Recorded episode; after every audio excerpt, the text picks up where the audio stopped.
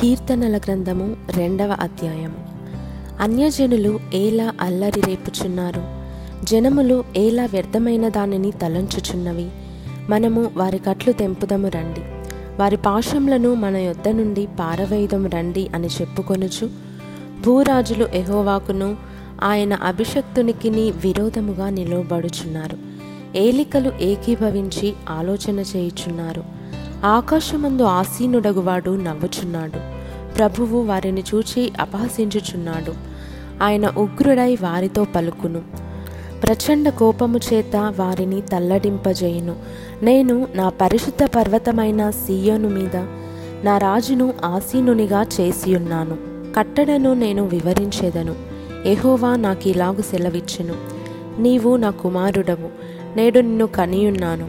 నన్ను అడుగుము. జనములను నీకు స్వాస్థ్యముగాను భూమిని దిగంతముల వరకు సొత్తుగాను ఇచ్చేదను. ఇనుపదండముతో నీవు వారిని నలుగగొట్టెదవు. కుండను పగులగొట్టినట్టు వారిని ముక్క చెక్కలుగా పగులగొట్టెదవు. కాబట్టి రాజులారా వివేకులై ఉండుడి భూపతులారా బోధనొందుడి. భయభక్తులు కలిగి ఎహోవాను సేవించుడి. గడగడ వణుకుచు సంతోషించుడి.